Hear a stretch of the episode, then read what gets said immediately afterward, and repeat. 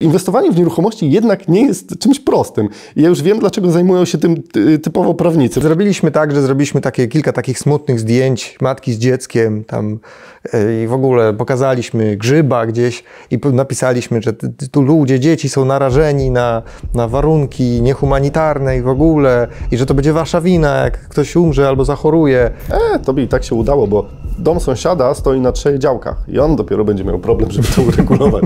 Możesz jednocześnie wystąpić o dopłatę do zakupu węgla i dopłatę do likwidacji kotła. Nie wiem, czy najlepsze nie byłoby uzyskać pozwolenia na nadbudowę, następnie otoczyć to rusztowaniami, nieruchomość, plandekami, tak jak to się robi z reklam, reklamy, następnie wyburzyć tę nieruchomość i w to miejsce wstawić nową, nowy dom.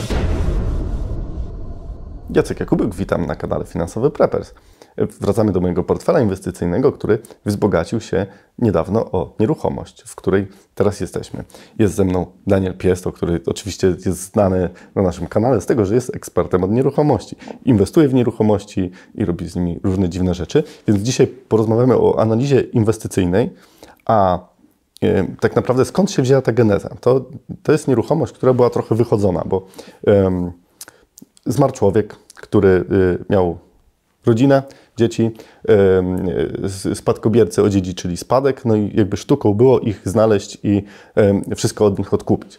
Nieruchomość według operatu szacunkowego była warta 450 tysięcy, to jest dom 131 metrów powierzchni użytkowej, budynki gospodarcze 90 metrów plus działka 500 metrów. Jest to działka w Lublinie, w mieście Lublin. Za nami jest widok z balkonu na rzekę Bystrzyce, więc to jest przy linii brzegowej. Następna rzecz to jest taka, że okazało się w zasadzie wczoraj, że e, nie ma do niej dojazdu uregulowanego. E, I e, jakby wracając już jakby do samej ceny, za, za którą nabyliśmy, to koszt finansowy razem z paliwem, z obiadem dla rodziny, bo przyjechaliśmy wszyscy no, na akt notarialny z podatkiem, wyniósł, no i z operatem szacunkowym, wyniósł nas 156 tysięcy. No i teraz zastanawiamy się, co z tą nieruchomością zrobić, bo jakby kupić jest łatwo, ale wychodzą różne kwiatki, różne e, wady prawne, które nie pozwalają e, nam nic zrobić i e, żeby sobie uświadomić jakby to, że tej drogi dojazdowej nie ma, są teoretycznie takie dwie cienkie działki Urzędu Miasta, które miały służyć jako droga dojazdowa, ale nie mają przeznaczenia na drogę dojazdową. Wszyscy myśleli, że mają, ale jednak w urzędzie mówią, że nie mają, więc trzeba było wystąpić, ale 3 metry to też nie jest odległość, która jest wystarczająca do tego, żeby uzyskać na przykład pozwolenie na budowę. Jeżeli byśmy e, ten dom, budynki w ogóle gospodarcze zburzyli i chcieli coś wybudować, no to szerokość według nowych przepisów jest 5 metrów, więc musimy sąsiadom odkrajać kawałek działki. A relacje z sąsiadami też są ważne, bo działka jest wąska. Oprócz tego, że jest wąska, jest na spadku jest nad rzeką, jest w terenach zalewowych. Pierwsza rzecz, pierwsza rzecz, o której zapytam, bo nieruchomości, inwestowanie w nieruchomości jednak nie jest czymś prostym. Ja już wiem, dlaczego zajmują się tym typowo prawnicy, bo z kim nie rozmawiam, to każdy ma y, wykształcenie prawnicze i wtedy inwestuje w nieruchomości. Tak, Daniel? Tak, tak. Też masz, nie? Tak, dziękuję za zaproszenie przede wszystkim i zgadzam się, że trzeba się znać na prawie, żeby inwestować w nieruchomości. I jesteś w końcu w moich butach, to znaczy ja zajmuję się właśnie trudnymi nieruchomościami i prostuję stan prawny, więc tutaj mamy dokładnie taką sytuację, sytuację. Trochę nieszczęśliwie się stało, że dopiero po akcie się dowiedziałeś o tym, że nie ma dostępu do drogi publicznej, bo faktycznie jak kupowałeś, no to był akt notarialny u notariusza, notariusz to sprawdzał, sprzedający oświadczył, że jest dostęp do drogi publicznej, czyli e, oświadczył, że nie ma e, wad prawnych, a to jest jak najbardziej wada prawna nieruchomości. No, nie, nie wiem, co może być większą wadą, znaczy może bardziej wadą niż, e, niż właśnie to. Także jest wada prawna i to jest jak najbardziej sprawa e, między tobą. Masz, masz roszczenie po prostu do osoby sprzedającej pod tym kątem, że musi być dostęp do drogi publicznej i wszelkie koszty, jakie będą związane z uzyskaniem tego oraz fruktu, w sensie owoce, które straciłeś przez to, że nie mogłeś czegoś zrobić w międzyczasie, należą się tobie. E, to jest pierwsza sprawa. Natomiast e, to, czy warto z takim E, pozwem występować do kogokolwiek albo w ogóle żądać jakichś odszkodowań, to jest druga sprawa, bo jeszcze jest kwestia taka, powiedzmy, relacji, o, nazwijmy. Więc pytanie, czy w ogóle potrzebujesz dostęp do drogi publicznej w tym momencie, bo masz Jakiś dostęp jest praktycznie. W tym momencie możesz dojechać do działki, tylko nie ma go oficjalnie. I będziesz miał problem ze sprzedażą, na pewno. I pytanie, czy chcesz sprzedawać za 5-10 lat, to w międzyczasie możesz to wyprostować, uzyskać e, służebność drogi koniecznej albo drogą sądową, albo drogą urzędową, albo drogą trzecią, czyli po prostu dogadać się z sąsiadami i zawrzeć Czyli umowę. Pierwsza taka najprostsza opcja inwestycyjna, zrobić flipa, kupić, sprzedać, bo jest Tu warta odpada. cz- 450, kupiłem za 150, teoretycznie można wystawić za 300 i masz 100% zysku w moment, nie? Tak. Nie. nie da się. E, Jeżeli chodzi o złożenie wniosku i o działanie sądów, mam nadzieję, że każdy, y, kto miał kiedykolwiek jakąś styczność z sądami, wie, jak one szybko działają. Ja też y, jestem. Nie wiem, czy pamiętacie taką bajkę Asterix i Obelix. y, Było 12 prac y, Asterixa. Jedną z prac było załatwienie czegoś w urzędzie. Y, Ja będąc w Lublinie latałem też po tych wszystkich piętrach z 11 na 5, z 5 na drugie, z drugiego na 9, żeby jakby dowiedzieć się w ogóle, co tam się dzieje, zapytać urzędnika, co mogę zrobić ze swoją własnością, bo w zasadzie musimy pytać się urzędników, czy możemy używać swojej własności, nie? bo przepisy to regulują. Oni nie bardzo wiedzą. Em, Byłem bardzo zaskoczony jakby zaangażowaniem urzędników, to muszę pochwalić, bo naprawdę każdy mm, chciał rozwiązać tą sprawę, ale jeżeli doszli do wniosku, że jakby y, ta działka nie pełni funkcji drogi dojazdowej, ani nie mamy tam y, wpisanej tej służebności przechodu i przejazdu, no to jeżeli wystąpimy do sądu, to mówią, będzie szybciej niż przeprocesować to w urzędzie. E, więc jakby to, że urzędnicy byli mili i pomagali mi na tym etapie, w którym jeszcze dokumentów nie dostali, e, to było miłe, naprawdę fajne, ale e, jak uprzedzili mnie o długości trwania procedur, to też, a poza tym to też nie załatwia sprawy, bo załatwienie od urzędników wszystkiego, tam jest jeszcze różnica pomiędzy dwoma działkami, które mają dojeżdżać i brakuje mi trzech metrów, metrów żeby urząd to mógł zrobić. Ja to pokażę Wam na, na mapie, zrobimy screena. E, brakuje trzech metrów, żeby, żeby do tego dojechać i tak muszę angażować się w relacje sąsiedzkie i... Tak, albo z jednym, albo z drugim sąsiadem, albo właściwie z jednym, albo z drugim i trzecim. Tak to wychodzi w tym wypadku. I no niestety, to jest jedyna opcja, żeby uzyskać, ale masz za to prawo, zgodnie z polskim prawem, masz prawo uzyskania dostępu do swojej drogi, więc nawet gdyby ktoś otoczył cię działkami dookoła, to nie umrzesz z głodu, bo jest coś takiego jak służebność drogi publicznej, e, służebność drogi e, dojazdu do twojej działki. To Także zanim jeszcze przejdziemy... czy później uzyskasz to, tylko że co w międzyczasie? To jest raczej pytanie o, o tą Tak, nieruchomość. zanim przejdziemy do tego, co można z, tą, z tej nieruchomości wykrzesać, ja Wam jeszcze powiem inną anegdotkę. Jak ym, moi znajomi y, z Twojej branży, z branży nieruchomościowej, patrzyli na te mapy, to mówili, e, tobie i tak się udało, bo dom sąsiada stoi na trzech działkach i on dopiero będzie miał problem, żeby to uregulować. Także na tej ulicy jest, y, y, wydaje mi się, inny trochę świat, inaczej to było kiedyś budowane. Nikt z sąsiadów się nie przejmował, wszyscy się lubili i gdzieś tam trochę parę metrów w tą dom przy, przejechał, czy w tamtą, to nie było różnicy. Tak, tu każda ściana jest właściwie troszeczkę ma jakieś takie wykrzywienia albo nie- niezgodność z aktualnym prawem, no bo prawo też się zmienia. I to jest bardzo ważne z punktu widzenia tego domu, dlatego że jeżeli robisz remont, to robisz remont na domu, który został budowany na starych zasadach. Jeżeli budujesz nowy dom, to musisz spełniać wszystkie nowe zasady, które są o wiele bardziej rygorystyczne. Więc o wiele łatwiej jest zawsze łatwiej przeprowadzić remont, przeprowadzić też e, w pewnym sensie łatwiej nadbudowę i rozbudowę, czyli nadbudowę do góry, rozbudowę na boki, e, niż budować nowe. Dlatego w tym wypadku jest łatwiej z prawnego punktu widzenia zrobić to drugie, rozbudowa, nadbudowa, remont, niż, niż budować nowe. Natomiast z punktu widzenia kosztów może wyjść łatwiej wyburzyć to i zbudować nowe. Innymi słowy, wartość tej działki tutaj y, może nieruchomości, czyli wszystkiego razem, to jest wartość działki minus koszt wyburzenia. Ale z punktu, biorąc pod uwagę prawo, to wartość wynosi y, wartość działki minus koszt remontu, który jest trochę większy.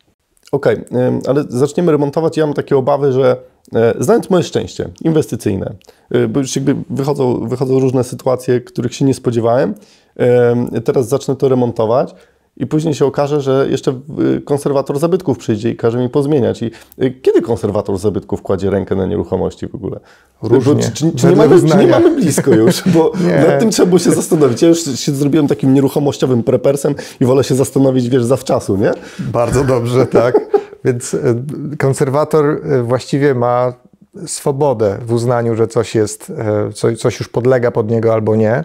E, Natomiast wszystkie nieruchomości, które są starsze niż 100 lat, to można przyjąć, że na 100% podlegają w jakimś stopniu konserwatorowi, ale też e, jedna, jeden nadzór nad drugim może się znacząco różni, bo mamy centralną ewidencję zabytków, mamy listę zabytków i mamy jeszcze takie powiatowe jakby ewidencje, więc to wszystko ma trochę, co, to znaczy co innego. Zazwyczaj, jeżeli jest, nie, mówimy nieruchomość pod konserwatorem, to mamy na myśli to, że jest e, w ewidencji zabytków, a to znaczy, że tylko z, z frontu musimy pilnować tego, żeby to było zgodne, cały remont był zgodny e, z zaleceniami konserwatora i bardzo często on mówi, że nie mam żadnych zaleceń, albo niech pozostanie tak jak jest, nie wiem, tyle. Jeżeli chcesz coś sobie udziwnić, zrobić jakieś płaskorzeźby, no to on musi to zaakceptować. I to wszystko, zazwyczaj nie ma z tym problemu. Ale bywa oczywiście kon- konserwator, który może być bardzo rygorystyczny i są tacy, którzy słyną z tego, że doktor nie, zawsze jestem na nie, prawda? Są też tacy agenci, więc niestety e, to jest temat taki, że przy starszych nieruchomościach, które mają 80-90 lat, to może ten problem wyniknąć po tym, jak kupisz. Miałem taki przypadek, że kupiliśmy nieruchomość, która nie była na pewno pod konserwatorem i jak ro- zrobiliśmy remont, zgłosiliśmy to w urzędzie i nagle urząd powiedział hola hola, nie robicie remontu, dlatego że jest to pod konserwatorem. Okej, no nie wiedzieliśmy, nikt nas nie poinformował, nie powinien nas ktoś poinformować. Dowiedzieliśmy się, że nie ma obowiązku poinformowania właściciela. No dobra, to piszemy do konserwatora, jakie mamy tam zalecenia w sprawie remontu, a nie ma żadnej odpowiedzi. No to dzwonimy i okazało się, że nie ma ustawowego terminu odpowiedzi dla konserwatora. Po prostu możesz go pytać 100 lat, a on sobie może czekać i nie odpowiadać. Więc zrobiliśmy tak, że zrobiliśmy takie kilka takich smutnych zdjęć matki z dzieckiem tam yy, i w ogóle pokazaliśmy grzyba gdzieś i napisaliśmy, że tu ludzie, dzieci są narażeni na, na warunki niehumanitarne i w ogóle i że to będzie wasza wina, jak ktoś umrze albo zachoruje. No i następnego dnia dostaliśmy informację, że nie ma żadnych zaleceń w sumie, więc, więc trzeba to po prostu potraktować tak do, pokombinować trochę, przykro mi to mówić. Jeżeli natomiast jest e, nieruchomość faktycznie zabytkiem, to nie dotykajcie się tego, bo będziecie mieli mnóstwo kłopotów i możecie, jeżeli nie macie, nie wiem, jakiegoś super kontaktu z tym konserwatorem, to nie dotykajcie się takich tematów, bo inwestycyjnie to się prawie na pewno nie opłaca. Okej. E, Jak mówisz, że nabywając nieruchomość z wadami prawnymi wszedłem w Twoje buty, mam wrażenie, że do tych butów mi ktoś teraz nasikał i mam, mam straszny problem. Co według Ciebie może, można z tą nieruchomością zrobić? Jaki jest potencjał inwestycyjny? Teraz jakby porozmawiajmy o inwestora, bo jest ładna rzeczka, można się zakochać w pięknym widoku, e, jest cisza, spokój, e, sąsiedzi są bardzo mili, ale jakby w, w, pod kątem inwestora, żebyśmy zrobili pieniądze, żebyśmy nie tracili czasu na e, poszczególne pozwolenia, bo czas to pieniądz, wiadomo. Co możemy zrobić? Jak możemy działać teraz? No to zastanówmy się od, na, no od końca, kto będzie użytkował to. Lublin jest miastem uniwersyteckim, ale akurat to jest część Lublina, Wrotków, chyba tak Wrotków. się nazywa ta dzielnica, która nie jest przy żadnej dużej uczelni. Raczej tutaj mamy tereny właśnie rekreacyjne. Dalej jest Zalew Zębożycki, e, Las e, Stary Gaj, więc e, mamy raczej teren rekreacyjny. A to oznacza, że tu by mieszkała rodzina albo ludzie pracujący, nie studenci więc trzeba to wyremontować do ich standardu. Wyremontować taki dom, tak jak mówiłem, łatwiej będzie wybudować nowy, więc, e, no, no ale jeżeli mówimy o remoncie, no to trzeba będzie doprowadzić nieruchomość do takiego stanu używalności. No i w tym momencie widzę po tym domu, że tu ktoś starał się o niego, dbał, dbał o niego w ramach swoich możliwości, ale wymaga jak najbardziej remontu. Nie można e, w tym momencie użytkować go. Więc e, trzeba zaplanować taki remont i e, odsuszanie, nowe technologie, które pozwolą temu, e, pozwolą, żeby właściwie nie pozwolą wilgoci dostawania się do murów i e, ocieplenie. Tu też może być problem z ociepleniem, dlatego że zazwyczaj ocieplenie polega na tym, że skuwamy wierzchnią warstwę tynków i kładziemy styropian. A tutaj, no to, to znaczy, że trochę nieruchomość nam spuchnie. A tutaj nieruchomość jest częściowo w ostrej granicy z sąsiadką. Więc co teraz? No przecież nie możemy zrobić nieruchomości na jej działce. Nawet gdyby się zgodziła, to, to było bardzo słabe. Więc e, trzeba z tamtej przynajmniej strony jednej, trzeba będzie znaleźć jakieś rozwiązanie, które ociepli nieruchomość. E, I są takie, są na przykład od środka ocieplenie, ale to jest bardzo niewydajne. Także e, tu jest temat otwarty do eksperta, który się wypowie pod kątem remontu, co zrobić. Na pewno trzeba przeprowadzić remont i ja bym się zastanowił nad podniesieniem tego, dlatego że nieruchomości w okolicy, tu nie ma miejscowego planu zagospodarowania przestrzennego, więc nieruchomości w okolicy są wyższe mają trzy kondygnacje. Więc ty również możesz nadbudować to i zrobić trzykondygnacyjną nieruchomość. E, pytanie oczywiście, czy tu są techniczne możliwości. Czy nie lepiej po prostu zrobić tak, że nie wiem, czy najlepsze nie byłoby uzyskać pozwolenia na nadbudowę, następnie otoczyć to rusztowaniami nieruchomość, plandekami, tak jak to się robi z reklam, reklamy, następnie wyburzyć tę nieruchomość i w to miejsce wstawić nową, nowy dom i to by było najtańsze na nadbudowie. To nie jest do końca zgodne z przepisami, ale no, nikomu nie wadzi, nikomu nie przeszkadza, a będziesz miał nieruchomość, która jest zdatna do użytkowania i będzie to prawdopodobnie taniej niż gdybyś robił remont albo porównywalnie. I na pewno wtedy fundamenty byłyby wystarczające na nadbudowę, bo tutaj, no, jeżeli mówimy o trzeciej kondygnacji, to przy ceglanym domu to prawdopodobnie jest ok. Tylko tyle, że tu są pęknięcia, trzeba by sprawdzić to. To jest, to jest, to jest taka techniczna praca i ja tu nie chcę się wypowiadać jako prawnik, ale z mojego doświadczenia powiem, że na pewno to by było najlepsze, co, by, co bym zrobił. A prawo jest jakby mało skuteczne, jeżeli nie ma za to sankcji. Z jakim, powiedzmy, konsekwencjami możemy się liczyć, jeżeli jednak urzędnik by się dowiedział o tym, że otoczyliśmy to rusztowaniami, plandekami, zburzyliśmy i postawiliśmy nowe.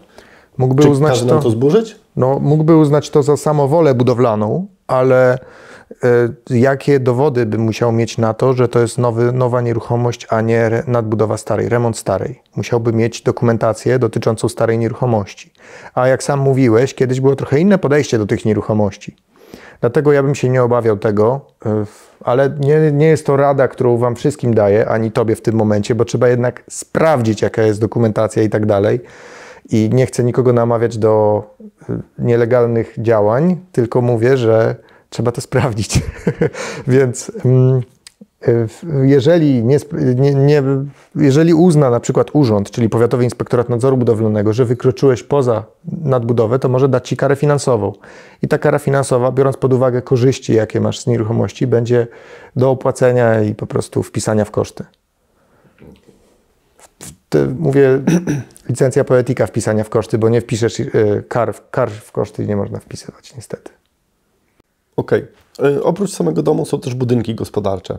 Czy mm, według Ciebie jest jakiś potencjał, żeby je wykorzystać? Przekształcić na mieszkalne. Tylko nie wiem, czy pozwoli na to, znaczy w tym momencie, jak nie ma dojazdu, to nie, nie przekształcisz. E, I pytanie, czy, czy, mamy tutaj wystarczającą ilość niezabudowanych terenów, żeby to móc przekształcić, a wydaje mi się, że tak właśnie jest, że można. To będzie można to przekształcić.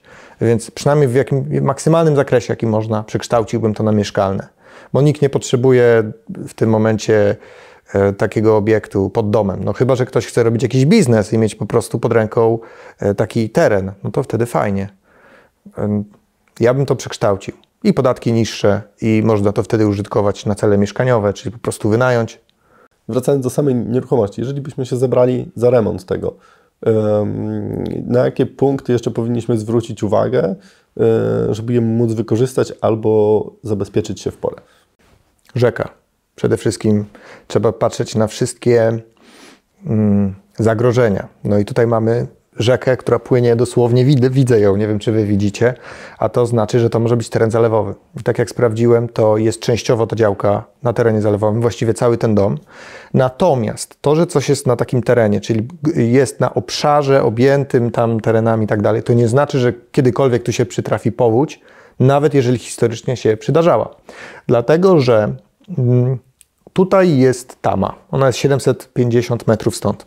Tama i dalej jest zalew Zębożycki, który był wybudowany no, po wojnie, tam dokładnie nie pamiętam. Więc e, po wojnie został wybudowany i od tego czasu jest ten nurt regulowany. Także ta Bystrzyca już nie jest taka bystra, jak kiedyś była i e, płynie sobie spokojnie. Nie ma szans, żeby tutaj jakaś wielka ulewa przez 700 metrów się zrobiła do tego stopnia, że ci tu rzeka podniosła się o 5 metrów i zalała dom. To jest niemożliwe. Rzeka też się za bardzo nie cofnie tutaj, jeżeli chodzi o jakieś ulewy gdzieś dalej.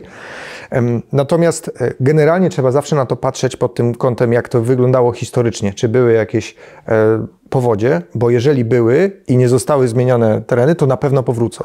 Natomiast z mojego doświadczenia, to jest, to jest naprawdę szokujące, co się dowiedziałem, ale jeżeli mamy teren, który został zalany, nieruchomości zalane na przykład do pierwszego piętra gdzieś pod Sandomierzem, to wiadomo, że zaraz po tym, jak są zalane, to ich wartość spada. A później, jak są remontowane, to po dwóch latach już nikt nie pamięta tego, jakby, że była powódź. Chyba z założenia wychodzą ludzie, że no przecież teraz to już państwo się tym zajmie, żeby, żeby nie było powodzi. I ceny nieruchomości są takie same jak na wyższych terenach w okolicy. Więc ludzie kompletnie zapominają, że coś jest na, na terenie zalewowym. I widzę to samo w Warszawie, gdzie są takie tereny e, tam, z, no okolice Mokotowa powiedzmy, Dolnego oczywiście. I, i, I ludzie jakby nie patrzą na to, więc patrzcie na to, czy to jest teren zalewowy. Ale nawet jeżeli jest, to jeszcze pytanie, czy jest realna szansa na powódź. Bo jeżeli nie chcesz tego sprzedawać, tylko wynajmować, to Cię nie interesuje to, czy jest realna szansa na powódź. Tutaj moim zdaniem nie ma. Jest jeszcze taka kwestia, że Lublin leży na wyżynie lubelskiej. To jest powiedzmy wyżyna na zasadzie, że są pagórki. I pagórki powodują to, że rzeka nie ma gdzie się tak łatwo rozlewać. Jak jest płaski teren, to jak Warszawa, no po prostu rozlewa się na olbrzymim obszarze, przez co wsiąka szybciej i tak dalej. Jeżeli mamy taki teren jak Lublin, to rzeka przy, mo, może się wylewać tylko w niektórych miejscach, więc tam, gdzie się wylewa, no to poziom wody się po prostu może podnieść o wiele szybciej niż na płaskich terenach, co jest zagrożeniem. Ale tak jak mówię, tutaj przeanalizowałem i to jest bardzo mało prawdopodobne, żeby tutaj zalało ten dom. Dach, tutaj leży Eternit, na tym budynku użytkowym również, więc trzeba go zdjąć. Nie można tego robić osobiście, dlatego że ktoś kiedyś zalobował takie przepisy, że trzeba mieć taki kwit, że jest się taką ekipą, która może zdejmować Eternit. I teraz te ekipy kosztują po prostu więcej niż po prostu zwykłe, zwykły, zwykłe tak zwane heńki, które by weszły na dach i zdjęły Eternit. Także to jest jakiś koszt i ten koszt może być zrekompensowany tym, że mamy kocioł węglowy na dole. Także likwidacja kotła węglowego to jest dopłata. Kilkanaście tysięcy złotych dostaniesz dopłaty, jeżeli oczywiście chcesz korzystać z dopłat e, za węgiel. I, I, teraz możesz jednocześnie wystąpić o dopłatę do zakupu węgla i dopłatę do likwidacji kotła. To jakby są dwa różne urzędy. Ma, ma, to, ma to sens, ma to sens.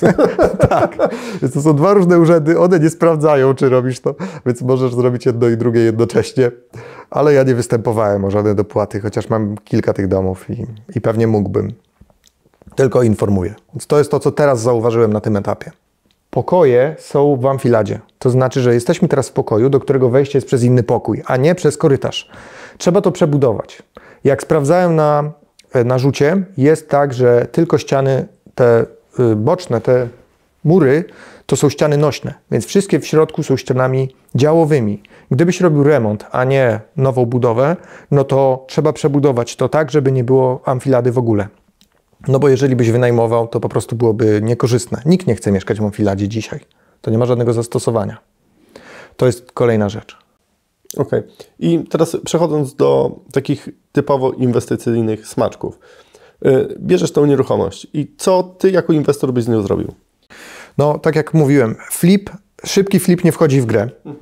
Więc jeżeli kupujesz to, e, trzeba zrobić remont. Remont taki może wynieść 250, może wynieść 350 e, no oczywiście w górę, sky is the limit, ale jeżeli mówimy o takim remoncie albo budowie nowego domu, która byłaby ekonomiczna, no to powiedzmy 350 tysięcy złotych to jest z górką, ze wszystkim już w środku. Bo to nie jest duży dom. To jest, to jest e, taki koszt w tym momencie. No, uwzględniając kupno, czyli za ile kupiłeś łącznie ze wszystkim? 156 tysięcy. Okej, okay. czyli mamy pół miliona i 6 tysięcy złotych. E, I teraz e, wynaj wynajem takiej nieruchomości, jeżeli tu będzie powiedzmy 110 metrów, to no właśnie, tego nie sprawdziłem dokładnie za ile można to wynająć, ale biorąc pod uwagę ceny lubelskie, to jak myślisz? 6 no, tysięcy no jakbyśmy zrobili dwa dwupokojowe mieszkania, byśmy to przedzielili na pół na przykład, y, no to myślę, że za każdy dwójkę można by było wziąć. Dwójkę to spokojnie myślę. No, to powiedzmy 2,5. e, krakowskim targiem, czyli piątkę. Dobrze. piątkę, 60 tysięcy. No i jeżeli byśmy to nadbudowali, no to też mamy, jakby zwiększamy sobie potencjał. Nie? No ja biorę pod uwagę również nadbudowę, czyli dobra, niech będzie 6 tysięcy złotych, tak? 72 tysiące złotych, a 606 to był, e, 506 to był zakup.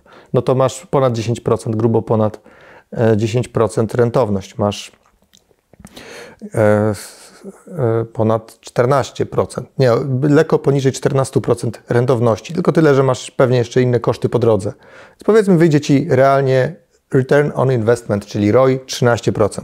Dobra, ale jeszcze są podatki, nie? Bo oprócz samej rentowności musimy y, odprowadzić podatek. Jeżeli wynajmujemy nieruchomość jako osoba prywatna, to ile tego podatku musimy zrobić? I czy jeżeli wynajmujemy dla więcej niż jednej osoby, czyli sobie podzielimy na mieszkanka, czy to nie podchodzi pod działalność gospodarczą i, No, i to ktoś już- nie przyjdzie nie zapuka i powie, mogę- halo, ale VAT jeszcze i ZUS za działalność? Tak, to już kamerzysta i ty też możecie sobie pójść na, na obiad jakiś z deserem, a ja tu trzy godziny będę opowiadał, bo tyle rzeczy żeś poruszył. To, to jest temat e, skomplikowany, bo to po pierwsze są różne metody wybrania opodatkowania, ale od 1 stycznia faktycznie 8,5% przychodu to jest takie coś, co będzie najbardziej popularne. Więc trzeba po prostu przyjąć 8,5% przychodu e, to jest podatek. Więc no, można powiedzieć, tutaj trochę upro, uprościli, ale to jest niekorzystne, bo wcześniej było tak, że był podatek e, dochodowy i koszty można, w koszty można było wliczać amortyzację, która była wysoka. To znaczy od starej nieruchomości to mogło być nawet 10% rocznie. Więc jeżeli mamy e, wartość nieruchomości według operatu 450 tysięcy, a po remoncie będzie na pewno powyżej 600 tysięcy, no to 60 tysięcy to jest prawie cały zysk, więc podatek dochodowy płaciłbyś od groszy dosłownie i wyszedłby bardzo mało. A teraz mamy podatek przychodowy, który jest mniejszy, 8,5%, ale od całego przychodu, więc faktycznie ludzie będą więcej płacić, ale będzie to prostsze do wyliczenia. To raz. A drugie pytanie jakie było? Czy... Yy, jakie było Czy drugie? jeżeli podzielimy sobie na kilka y, mieszkań, to czy nie przyjdzie jakiś urzędnik i powie, że to jest prowadzenie działalności gospodarczej i nie powinniśmy być w VAT-ie i jeszcze zapłacić ZUS od tego? Nie? I tutaj oczywiście odpowiem, że jeden rabin powie tak, a drugi rabin powie nie, że Czy mamy zap- zapytanie wtedy do urzędu y, wystarczy z interpretacją? interpretacją indywidualną. No tak, to trzeba by zrobić wtedy, ale e, co do zasady jest tak, że nie, że możemy sobie wynajmować na pokoje e, jeden dom i nie powinno to stanowić problemu. Natomiast e, interpretacja, znaczy definicja działalności gospodarczej jest e, tak rozległa i mętna, że wydaje mi się, e, że trzeba wystąpić niestety o taką interpretację. Tylko ja Nawet- słyszałem też, że są takie, takie pułapki, że na przykład wystąpimy o interpretację, że wynajmujemy trzem osobom, a na A przykład... wynajmujemy dwóm i to będzie, pomimo że na korzyść tych, tych to już niedokładnie Tak, zinterpretowane. Zgadza wynajem, się. wy- tak. Wynajem rotuje, on się zmienia, prawda? Musi I- prawnik pisać pytanie o interpretację, no bo właśnie napiszemy coś takiego i cała interpre- interpretacja będzie nieważna. Ale Czy to ktoś, jest czy ktoś, kto nie jest prawnikiem, może być inwestytorem w nieruchomości? może, może. Skutecznym. Właściwie dwóch, właśnie słowo prawnikiem, co przez to rozumiesz? Kimś, kto skończył Znaczy, studia rozumie prawnicze? czytać to, co jest A, napisane. no to nie? sorry, niestety trzeba. Ale dwóch najlepszych prawników, jakich znam, to ludzie bez studiów prawniczych, którzy po prostu mają zajawkę taką, że uczą się tych ustaw i, i nawet tam na urodziny mi jeden daje w prezencie jakieś tam interpretacje właśnie przepisów ustawowych. A ja pomimo, że skończyłem studia prawnicze, to nie przepadam, żeby wieczorem sobie czytać takie rzeczy. A, a niektórzy lubią to, więc no niestety trzeba się znać na, na prawie.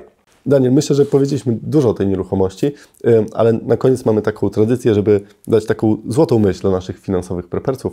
Kamera jest Twoja, zapraszam. Dobra. Pierwsze, co przychodzi mi do głowy, to to, że inwestor zarabia na, na nieruchomości w momencie kupna.